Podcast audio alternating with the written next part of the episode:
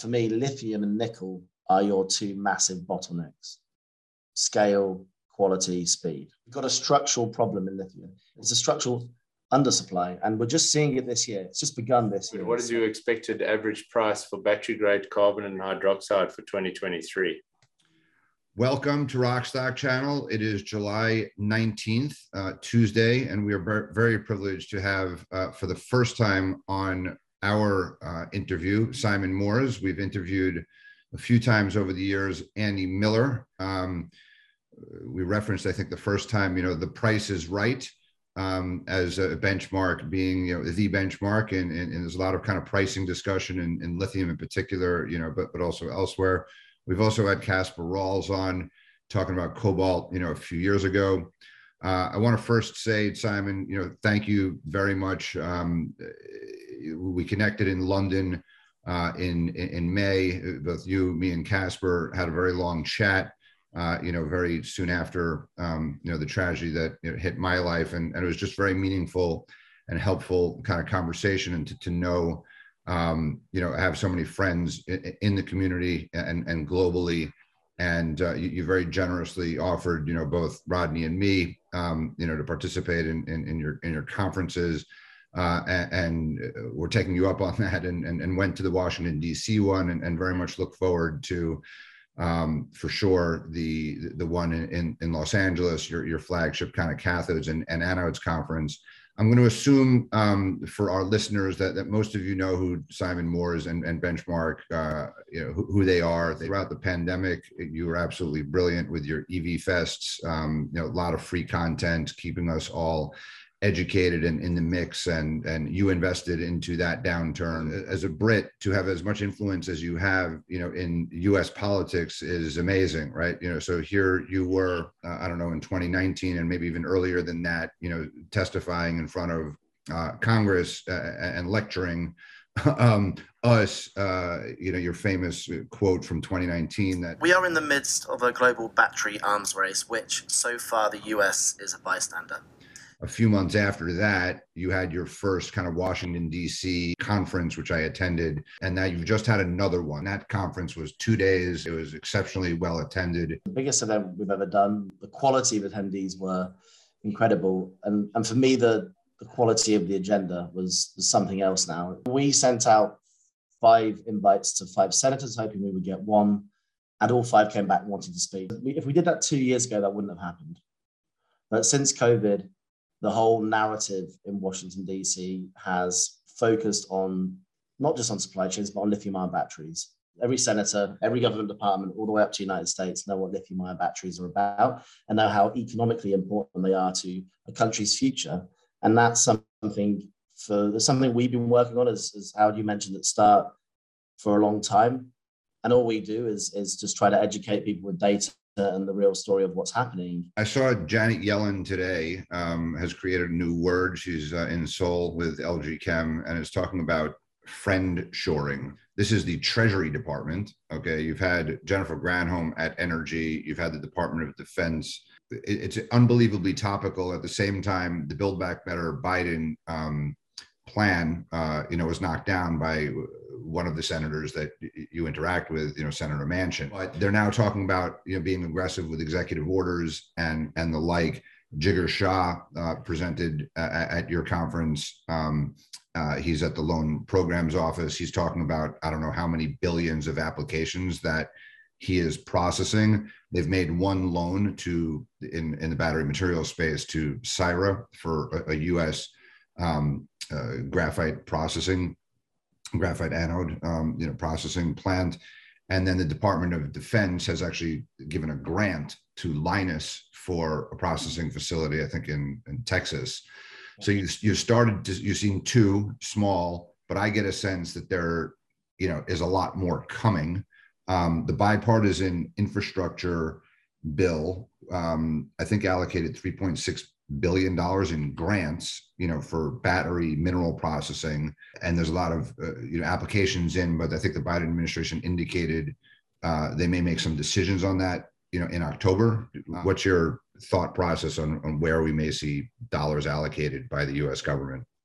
I think it's the entire upstream of the supply chain. The way the government are thinking and the way the government move is always from, it's never from a mining perspective, it's always from downstream, slowly to upstream to the mine. And, you know, there is a strong understanding in every department now that, that you can't just build the mine without having the market there. It's just really simple. And what we've seen over the last two years, since COVID especially, is is this global battery arms race arriving in the US and lots of capacity being built or being planned. Um, LG, SK, of course, you've just seen Panasonic now announce a, a, new gigafactory in Kansas. And so that downstream is pretty much covered now from, from a battery and EV perspective. The problem is a gigafactory uh, without raw materials and chemicals, uh, secure supply of these are as useful as a grain silo. That's something I said a few years ago to um, to uh, to the government, and, and it's never truer than now. The upside of what we're seeing at present is we finally have a number, a gigawatt hour number, a, a plan for the next 10 years for the USA going forward. In our pipeline, we've got 724 gigawatt hours. That needs to triple for the US at least if they're going to keep pace, uh, or let's say keep pace with China, or at least build a proper EV industry. Um, so, from my perspective, at least there's a number to anchor new mines, new chemical plants onto. And that's where the government can step in to help oil the wheels. Um, so I think the government will allocate money at a mine level, and I think it will allocate money at that chemical um, stage level, lithium, stage level, lithium hydroxide, nickel sulfate, cobalt sulfate, things like this. I don't think I, it'd be interesting to see if there's cathodes and anode money that come in. Syrah mentioned, which is interesting. That's needed. Will they put money in the cathode space? We'll, we'll wait to see. But I certainly expect and anticipate mine level money and chemical plant level money coming in into nickel, lithium, and cobalt, and possibly. Yeah, I think I think those three are the the big ones. I think the Syrah anode um, deal was really was really important. I think to have that anode, natural graphite anode processing capacity in the US. Um, there's there's there's synthetic anode capacity being built, which is good, but you need both. And so so for me, it's lithium, nickel, cobalt are in the sights. But in the case of Syrah and Lynas, I mean, they're Australian companies. The funding was for U.S. operations. You were just in Sydney um, at, at, at, an energy forum, uh, you know, that Jennifer Granholm spoke at. She was talking about we can't allow you know critical raw materials to be weaponized you know and us being vulnerable there's very much you know an interest in, in partnership with australia you know with canada uh, could you see the us government ever funding projects outside of america yeah, hundred percent. I th- I think that the U.S. departments have got have gone on record, and certainly the Department of Defense recently have, have put legislation legislation into can't say properly uh, legislation into uh, the Senate. I don't think it's been passed yet uh, to to make countries like Australia, Canada, um, uh, domestic sources. I know there's been categorization in the past in, in, in various departments, but I do think the US will now view Australia, Canada, especially as, as domestic sources. And therefore, that opens up those projects to money as well.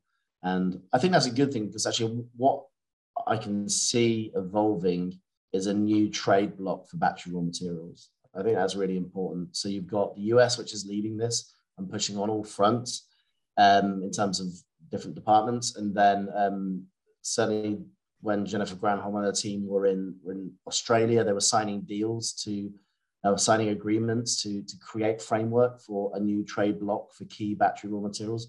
And so I think this is uh, crucial to one country can't do it alone, and you have to kind of bring together the best bits of both worlds to build these new supply chains. And I think now the US is evolving certainly from just a US centric uh, strategy to a trade bloc strategy. And I think that's definitely one to watch. That's interesting because I know um, there's always been developing market aid, right? So through the USAID and and, and other um, loan programs, kind of like China's Belt and Road, but it was always like these are poor countries, they don't have the money, we're going to support them. But here you're saying developed economies could get U.S. loans from, and it's, it's and they're perceived to be domestic sources. If the U.S. starts funding X U.S. you know projects. What does that you know potentially mean for projects in the U.S.? Well, you need both. You're going to need so much lithium so much nickel, a good amount of cobalt, that everything's in play. And the question is, for me, the question is speed and scale. And if legislation, um, let's say like permitting issues, um, state level issues, or, or the BLM issues, um, Bureau Land Management issues that you have in the US, if that continues to bog down um, US projects, then it makes sense partner with Australian um, companies, Australian mines, partner with Canadian mines, um, and build quicker effectively. Now, of course, the US wants domestic raw material mining and processing, but my fear is that that's slowing um, in terms of a legislation perspective. And you need you need lithium, you need what hundreds of thousands of tons of lithium in the pipeline two years ago. You know, now um, we're well behind in what we wanted to achieve. And so I think everything's in play, uh, hence coming back to this trade bloc kind of argument or trade bloc sort of community that's being built in front of our eyes. So, uh, Simon, Elon Musk recently mentioned in an interview that Tesla is unlikely to pursue lithium mining and processing. He gave some reasoning around staff and around complexity, but now we're seeing Panasonic having a plan to expand to two terawatt hours of battery production and, and Tesla being behind that. Is it is this a case of now Tesla sort of passing the buck to Panasonic now to source the raw materials for them? Feels that way. I, I always think that Tesla mining, to be from from a cultural perspective and an Elon Musk perspective, it actually made sense that Tesla would would try and learn the mining game. The problem is um, when Tesla mentioned they were going to, uh, to nickel refining and lithium refining in the on Battery Day in the Austin Gigafactory, uh, which they still haven't done, by the way, still haven't started building that uh, those components in in Austin. Um, but when they mentioned that, it kind of made sense. Um, but alarm bells were ringing, especially for you guys, and it would have been for me that you're going from fit like physical engineering and software into chemical engineering and mining, and they are two completely different worlds. And so, whilst it's it's a very Elon Musk thing to do to say, all right, we're going to close a loop, go all the way upstream to the mine and build our own mines. But I think with a bit of kind of maybe a bit of digging, no pun intended, and a, a, bit of research is probably a lot of risk with maybe not much reward and, and outsourcing to Panasonic, outsourcing to other battery makers um, makes complete sense. And when Panasonic said that two terawatt hour number and, and the stories on our website, you can read it.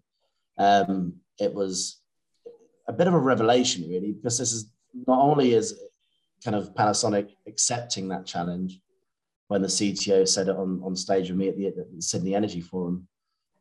It's massive. Like it's it's four x the industry. Uh, yeah, four times the industry today. Is that right?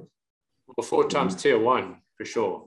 Four, yeah, yeah. I mean, industry today is going to be 600 gigawatt hours, right? So, and, and this is probably the mid 2030s we think that, that Panasonic are going to aim for that. And of course, Panasonic are not the only supplier uh, to Tesla. And we don't we also think actually Panasonic will supply other other car makers with batteries from that Kansas facility. Uh, but it's massive, and Panasonic are accepting it. And Panasonic are one, one of the most conservative, yet highest quality and responsible um, battery makers in the world. So, yeah, to answer your question, I think uh, this is a an out like a not passing the buck, but like the outsourcing that supply chain challenge to Panasonic.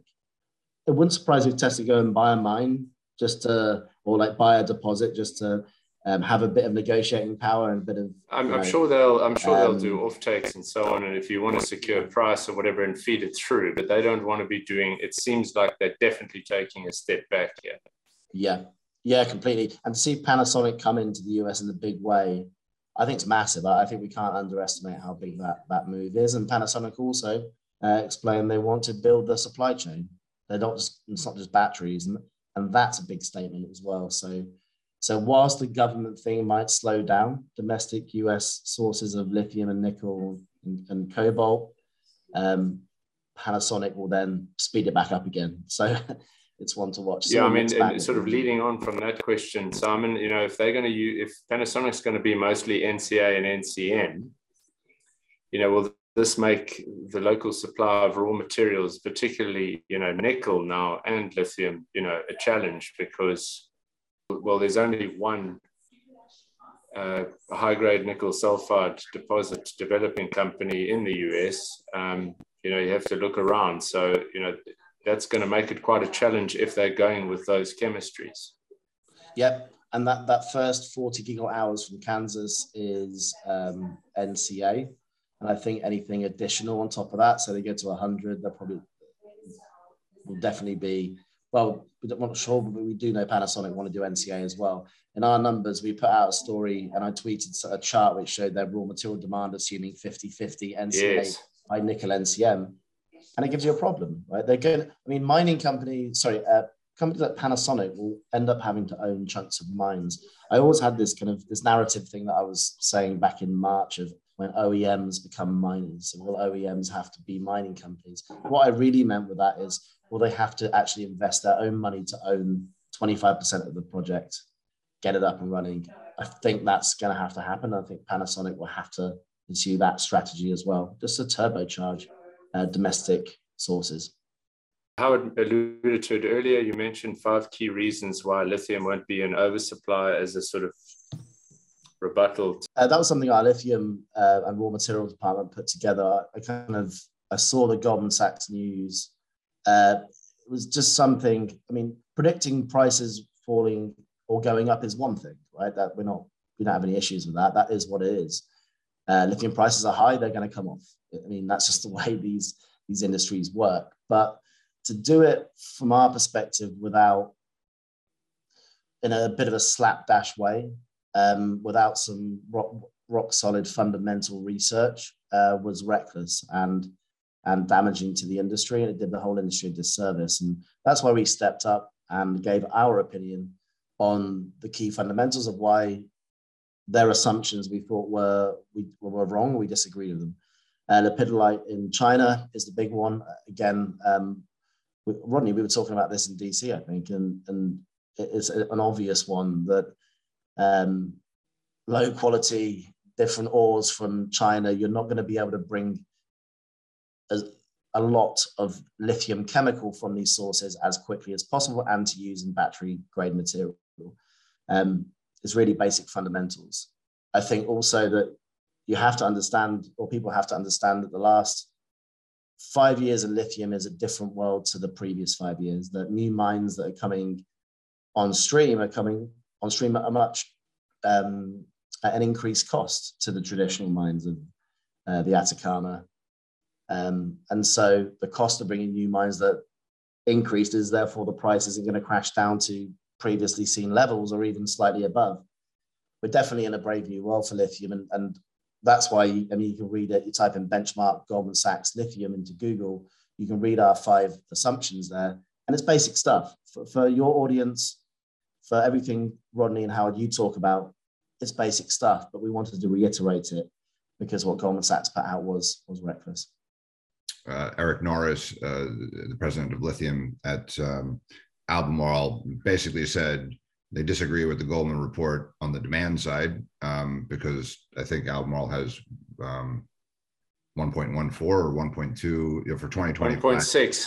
1.6 they now. They've 1. moved from 1.1 to 1.4. Now they're 1.6. 1.6. So, yeah. Okay. So on the demand side, they're saying Goldman is um, at 1.2. So they disagree on the demand side. And then on the supply side, um, yeah, this China lepidolite you know narrative I think Joe Lowry mentioned, and I think he rightly said that you know if China lepidolite was such a thing, like why why is like Ganfeng and Tianqi you know looking at operations all, outside of China, right? The, the, the ones who, who, know the industry the best. So uh, yeah, the, Matt Fernley, who we've had on the podcast as well, you know, there's, there's all these generalists out there, and um, and this is a highly specialized, you know, cottage industry of, of analysis here. And uh, lithium is not a commodity; it's not well traded. But for whatever reason, Morgan Stanley a few years ago, Goldman Sachs now, they feel like they need to make like some big contrarian call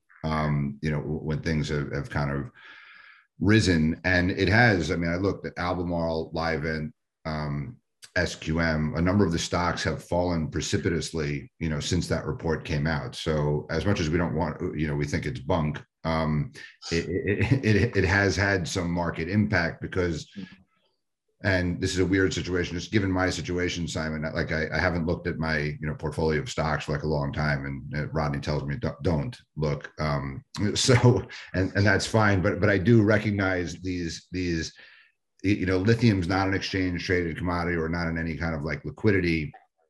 Um, there's all these recession fears so like the copper price has gone down you know and nickel price has gone down um, but that's you could do that the financial speculators can kind of do that just sell it mm-hmm. short you know it's not because the the actual supply you know inventories are low of those commodities so and, and if, if copper goes down you know then freeport goes down enormously a lot of the stocks have just like you know been hit significantly due yeah. to recession fears but I, I think lithium the lithium price is interesting. Like they talk about copper being Dr. Copper. I, am starting to talk about lithium as as Dr. Lithium um, for the for the, the new paradigm energy transition we all look at kind of like what are ev sales what are cathode sales to kind of figure out what you know might happen to lithium as if those things are leading indicators it might be that lithium is a leading indicator of what you know cathode and ev demand are but the price are going up rodney tweeted just yesterday um, you know they may have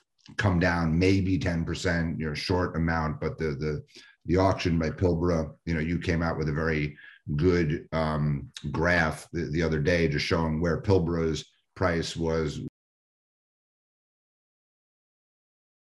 The principle of the cathode and the, the, the cathode and the downstream for me going forward is if you don't own the mines, if you don't own the physical supply, not a, not a, a contract, not a piece of paper, um, not a loan, not an agreement, uh, physical supply, like owning the mine, owning half of the mine, whatever, then you're not in the game.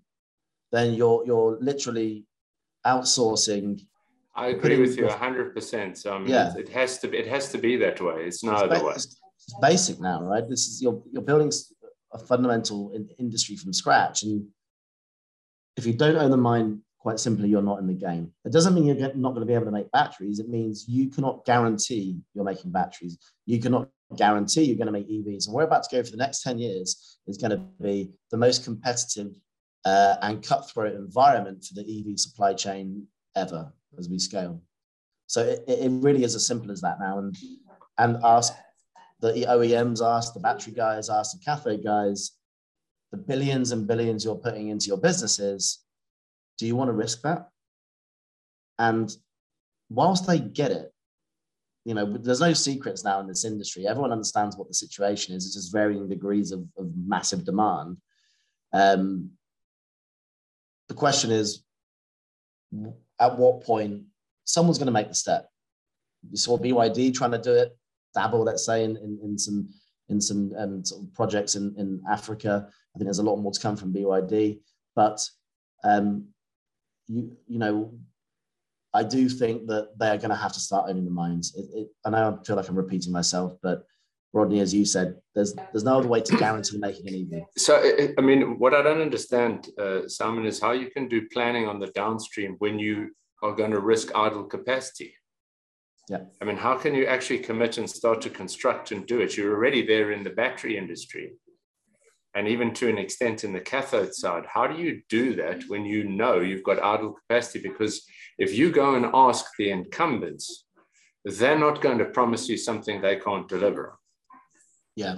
But what I find amazing still, you know, look at the track record the last 10 years in the mining and, and, and refining side. It's terrible, right? The, the track record is absolutely terrible at bringing new supply on and scaling capacity at quality. That's not criticism of the market. It's just uh, it's just a reality. Right? A lot of these guys are our customers, but um, it's a terrible track record. So why for the next 10 years where it's about to get so much more aggressive would you risk that i just don't get it but... which is which is the point that that i make simon is if you look at the current and incumbent and future supply from incumbent versus future total supply the percentage of greenfield and non-conventional flow sheets is growing and growing and growing into the expected supply chain. Now, mm. if incumbents can't do brownfield expansion on time, on budget, and qualify, how the hell is a greenfield going to do it? If they'll get there, I'm sure a lot of the projects will get there, but the reality is you're going to have a problem. It's part of the reason why it's not ideal and it doesn't play into the localized supply chain. But to us, the logical thing is produce spodumene, send it to spare capacity in China. Yeah. But um, because it's not ideal, but if you need the material, you know, you, you have you noticed you haven't heard anywhere where Tesla, Ford, etc., are going to take their offtakes from LG are going to take it from Liontown and where they're going to process it. Downstream, believe the upstream. They believe them when they say something, and they might believe them 70%, not 100%, but they they believe a big chunk of what they're saying. And again, I'm not saying the mining guys are lying. I'm just saying the track record's awful and there's there's a lot of risk. So that's problem number one. Problem number two is 99% of this industry weren't in the industry, let's call it battery raw materials supply chain were not in the industry five, six, seven years ago. So they haven't experienced the failure part of it yet. They've just probably seen raw materials going up the last two years. Um, you know, and that that's something that has to be bridged and it has to change, but we'll see.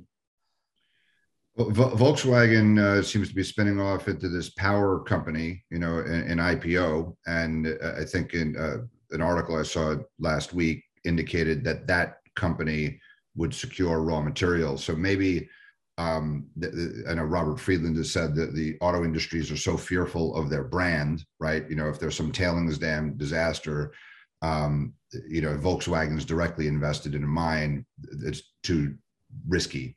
But if yeah. they ha- if they make the investments through a subsidiary, which is this Power Co, right? Th- then th- there, there's some distance between them, and maybe that gets back to the point of Tesla prospectively outsourcing this to Panasonic, but I haven't seen Panasonic's name come up in any offtake agreement. I know there's Sumitomo Metal and Mining maybe is, is an arm of theirs, but you know, whereas we've seen LG be reasonably aggressive, we haven't seen yeah. SK. Um, LG actually made an investment in Tianqi's Hong Kong IPO, right? So mm. they're investing in the company, not in a in a mine, but it, it, it is a bit of a um, you know, a strong relationship there. Um, but um, you know, I guess it's to be seen. We all agree that, that they they're starting to write checks. I think this Ford Liontown is is a meaningful development. It was three hundred million dollars. It is a loan, but it, it's a low interest loan. Yeah. Got to qualify, but it's a means to secure a supply. Um, you saw Stellantis invest in Vulcan, um, you know, 8% uh, or so, 50 million euro check. So checks are starting. They're small, um, but meaningful in the same way that this government funding is small, but meaningful. I think it, it will have a trajectory. Uh, you know, it will accelerate, in my opinion. Yeah, um, I do. I do think these these little things that you're mentioning, they they would have been really useful in 2016 you know like it, it it's the the wall is here we always talked about a wall of demand approaching. It's here. This is the year. This the energy storage revolution has begun this year. 50 or 40% battery growth. The industry is growing 40% this year uh, lithium ion battery cells. 40% that's that's an industry on top of an industry. That was the size of the, the battery industry in 2019 it's the industry on top of an industry. So these little things help but they would have been good in 2016. And and there's going to be so many casualties, like like from a from a, um, a major EV maker perspective. Major businesses will have to look at themselves and go, and it might not dawn this year, it might not be next, maybe the year after, but big parts of their businesses will fail because they can't get the batteries, because they can't get the raw materials. It becomes really as fundamental as that.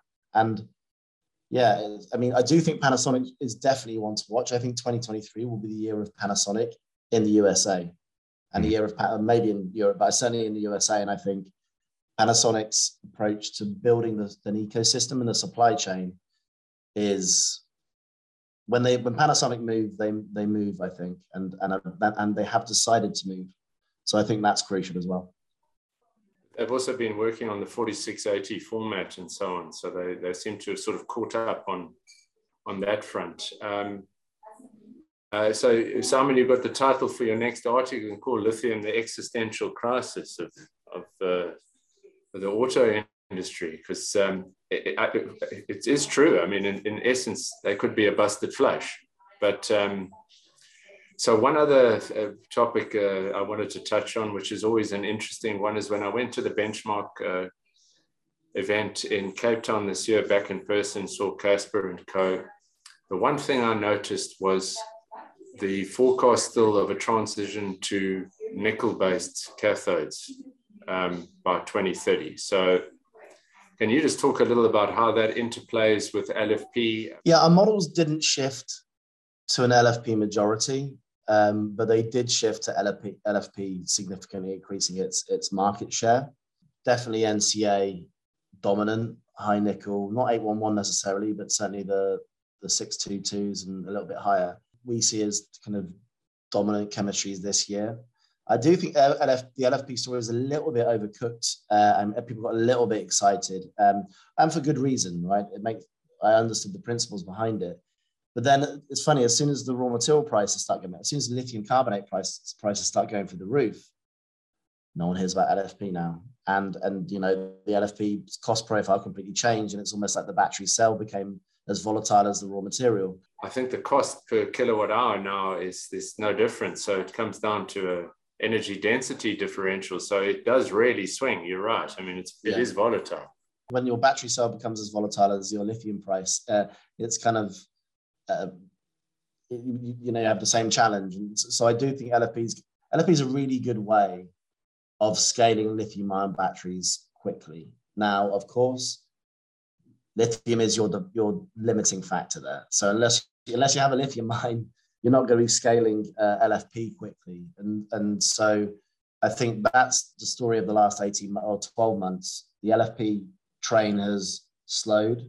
Lithium price has gone through the roof and therefore I think um, I, I think NCM and NCA will be coming back um, over the next two years as a you know world world class quality lithium ion battery. Of course, the problem is you've got you've got five supply chains to master, not just the the one with LFP. I don't really count iron and phosphate as as big issues, um, and so that's something to consider as well related to this, uh, CATL uh, was reported maybe making a $5 billion investment in Mexico or possibly the US. Um, they're a Tesla supplier um, you know, of LFP. Um, do you think the USA would allow CATL to invest in batteries in the United States? And- I'm wondering in what political environment that would happen. It would, I mean, I, I do think lithium ion batteries and a CATL gigafactory in the USA could well be an olive branch to cool tensions of the last what five years, and, and that probably will happen at some point. I think so. I just can't. I don't know when. I don't. Know, I don't think it will be the, maybe the Biden administration that do that. It's too against the narrative of the momentum of of um, of USA versus China. But yeah, to answer your question, within the next four years, yes, I can see a CATL gigafactory in the USA.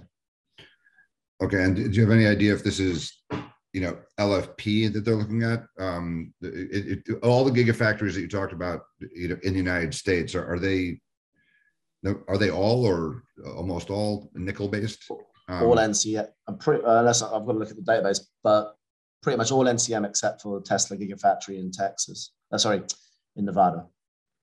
Okay, which is NCA, right? But there was still nickel. Panasonic, yeah. yeah. yeah. Last year, when the Biden administration put out their first hundred day thing, um, Andy Home at Reuters wrote a very good article, um, basically saying that you know flagging a key takeaway of, of that report, which covered a lot of the materials, but basically said the United States government should invest in nickel refining capacity in coordination with allies. If there are opportunities for the US to target one part of the battery supply chain this would likely be the most critical to provide short and medium term supply chain stability so for the, the government to flag this and for Andy Home to you know recognize what's your sense about that because there's not there's only one nickel mine in America. Any thoughts on on that? Given that all of the chemistries you just mentioned are nickel based, right, and and we're reliant yeah. on Indonesia for a lot of it, and now with the Ukraine war, you know, in Russia, Russia, I don't know what is 15 or 20 percent of the, the class one nickel supply. I mean, we're this is a very serious um, supply chain issue.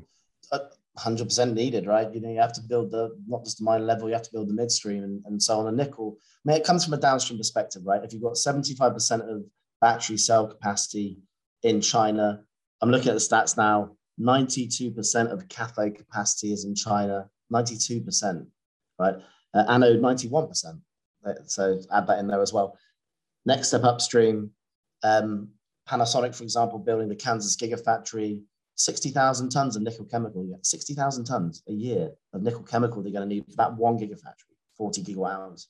And so the answer is uh, exactly in the kind of answers I gave before nickel chemical, uh, nickel hydroxide, especially, um, is badly needed in the USA, just like lithium hydroxide. Um, and I do, I, I mean, cobalt is important to have cobalt resilience, I think. Um, so that's why I, you know, I do think, just like rare earths, uh, you need mine level and refining level for cobalt and rare earths for more of a long-term resilience, less of a, a, um, a large scale demand thing.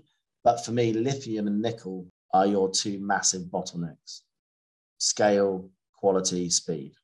We're going to put you a bit on the spot here and ask it. I mean, we have a, I have a view. I guess everyone has a view, but what is your expected average price for battery grade carbon and hydroxide for 2023? Um, so I'm going to give my opinion, which I, I hope it tallies with our forecasting department. it might not. I mean, I'm separate from that uh, deliberately for, for, for many reasons, including regulatory reasons. But um, from conversations I've been having and thinking about it. I, I do think that the next three years. So if I'm a if I'm a, a battery on EV maker, for the next three years, I've got to be if I can keep lithium between 35 and 45 dollars a kilo for big contracts then i mean that's yeah i'm doing sounds right job. i'm doing a good that's, job you're very similar to us. I think that that reads through to on spodumene, you must still be north of three thousand dollars a ton. You've got a structural problem in lithium. It's not a structural oversupply like Goldman Sachs said. It's a structural undersupply, and we're just seeing it this year. It's just begun this year, so uh, it makes sense. And if that's the, the accurate price, um, you know, Cowen and company, David Deckelbaum, in his recent presentation, which was our last video, uh, and his research, I think he indicated that you know Albemarle, Allkem, Livent, you know, if you if you look at their valuations, it, seems that they're pricing in an expectation of around fifteen to, to twenty thousand dollars a ton. So if you're right, um, these things are substantially undervalued or mispricing. Um, you know, the the mispricing where uh, lithium prices are going to be over the next few years and the cash flow generating potential of those big cap companies. But this also applies for near term producers um, of spodumene, like you know um, Sigma or. Yeah. Um, or, or, or, or, Atlantic or, or whatever. Atlantic, yeah. Sayona, Piedmont, um, as well as uh, Lithium Americas from Minera XR, so that there's a number of new producers that are not yet generating revenue and cash flow.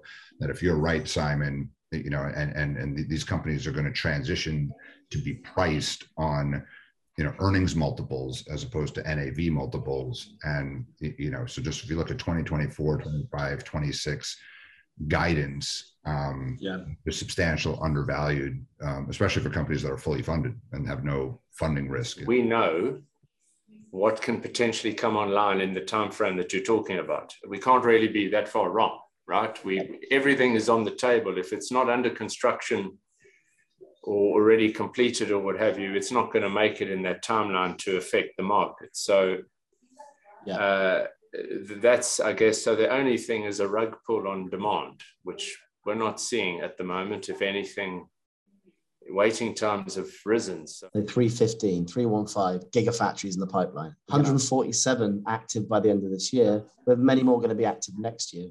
So these are hubs, these are the, your orbs, your hubs of demand that suck up these raw materials. There's a load coming on next year, let alone all the stuff that's that's just starting this year. Yeah. Um, that that for me, as a simple story, that rise of the gigafactories or dawn of the, the battery gigafactories, I take inspiration from the Planet of the Apes movies, um, is, is, is just here.